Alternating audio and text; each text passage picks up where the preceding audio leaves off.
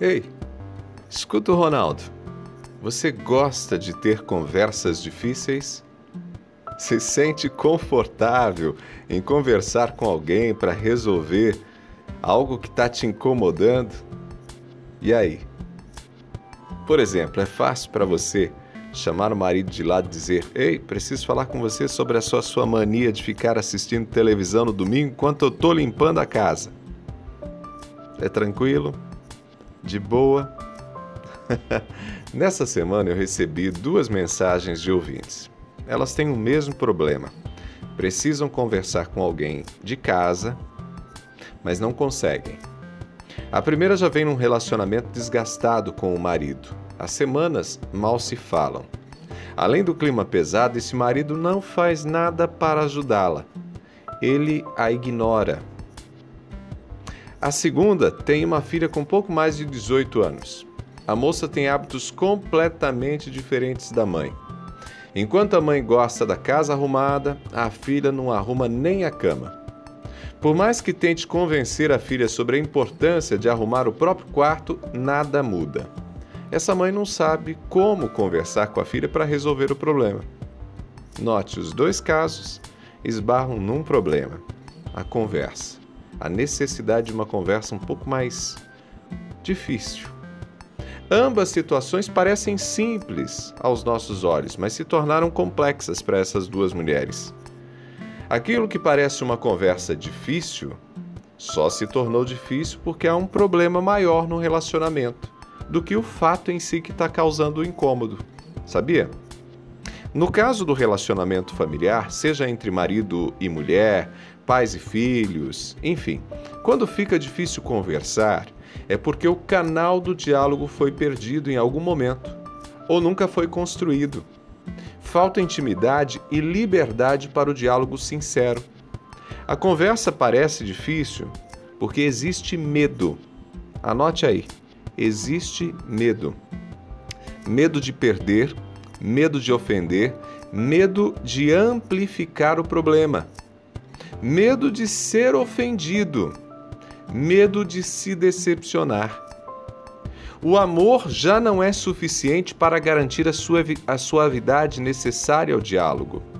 Falta convicção de que existe amor em toda e qualquer circunstância. Quando nos sentimos totalmente amados, não há medo, sabia? Quando nos sentimos totalmente amados, não há medo. A gente não se sente desconfortável em ter uma conversa tratando de algo mais delicado.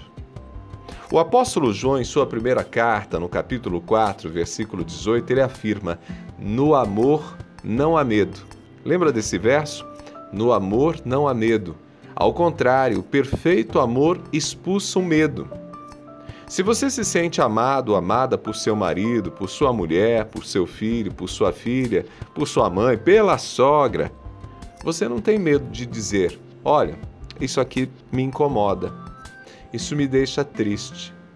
Ou ainda, eu preciso de sua ajuda, esse hábito aqui, ó, me faz mal.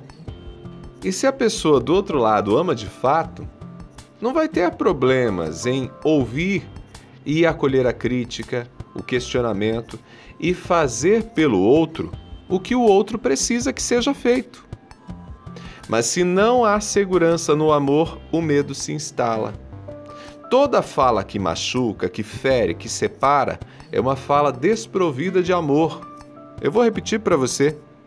Toda fala que machuca, que fere, que separa é uma fala desprovida de amor, é uma fala que não tem amor. Por isso eu quero te fazer um convite. Preste atenção aqui no Ronaldo. Se existem coisas que são difíceis de conversar aí na sua casa, avalie a qualidade do amor de vocês. Mais do que tratar desses problemas cotidianos aí que estão incomodando, é fundamental investir no amor. Um segundo convite: se não te falta amor, não tenha medo das conversas difíceis. Não se preocupe. Sabe por quê? Porque o amor é bálsamo que suaviza as palavras.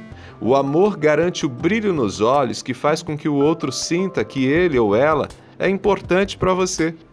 O amor conecta as pessoas, não separa as pessoas. Então confie no amor e enfrente os problemas. Relacionamentos vão ter desencontros, mas se existe amor, os desencontros vão ser passageiros, podem ser oportunidades para o crescimento e mais união. Pegou a ideia? Guarde essa palavra no coração. Eu sou Ronaldo Neso, estou te esperando lá no meu Instagram. Passe lá, arroba Ronaldo Neso, arroba Ronaldo Neso. Pode inclusive pedir essa mensagem de hoje. Abraços do Ronaldo, a gente se fala.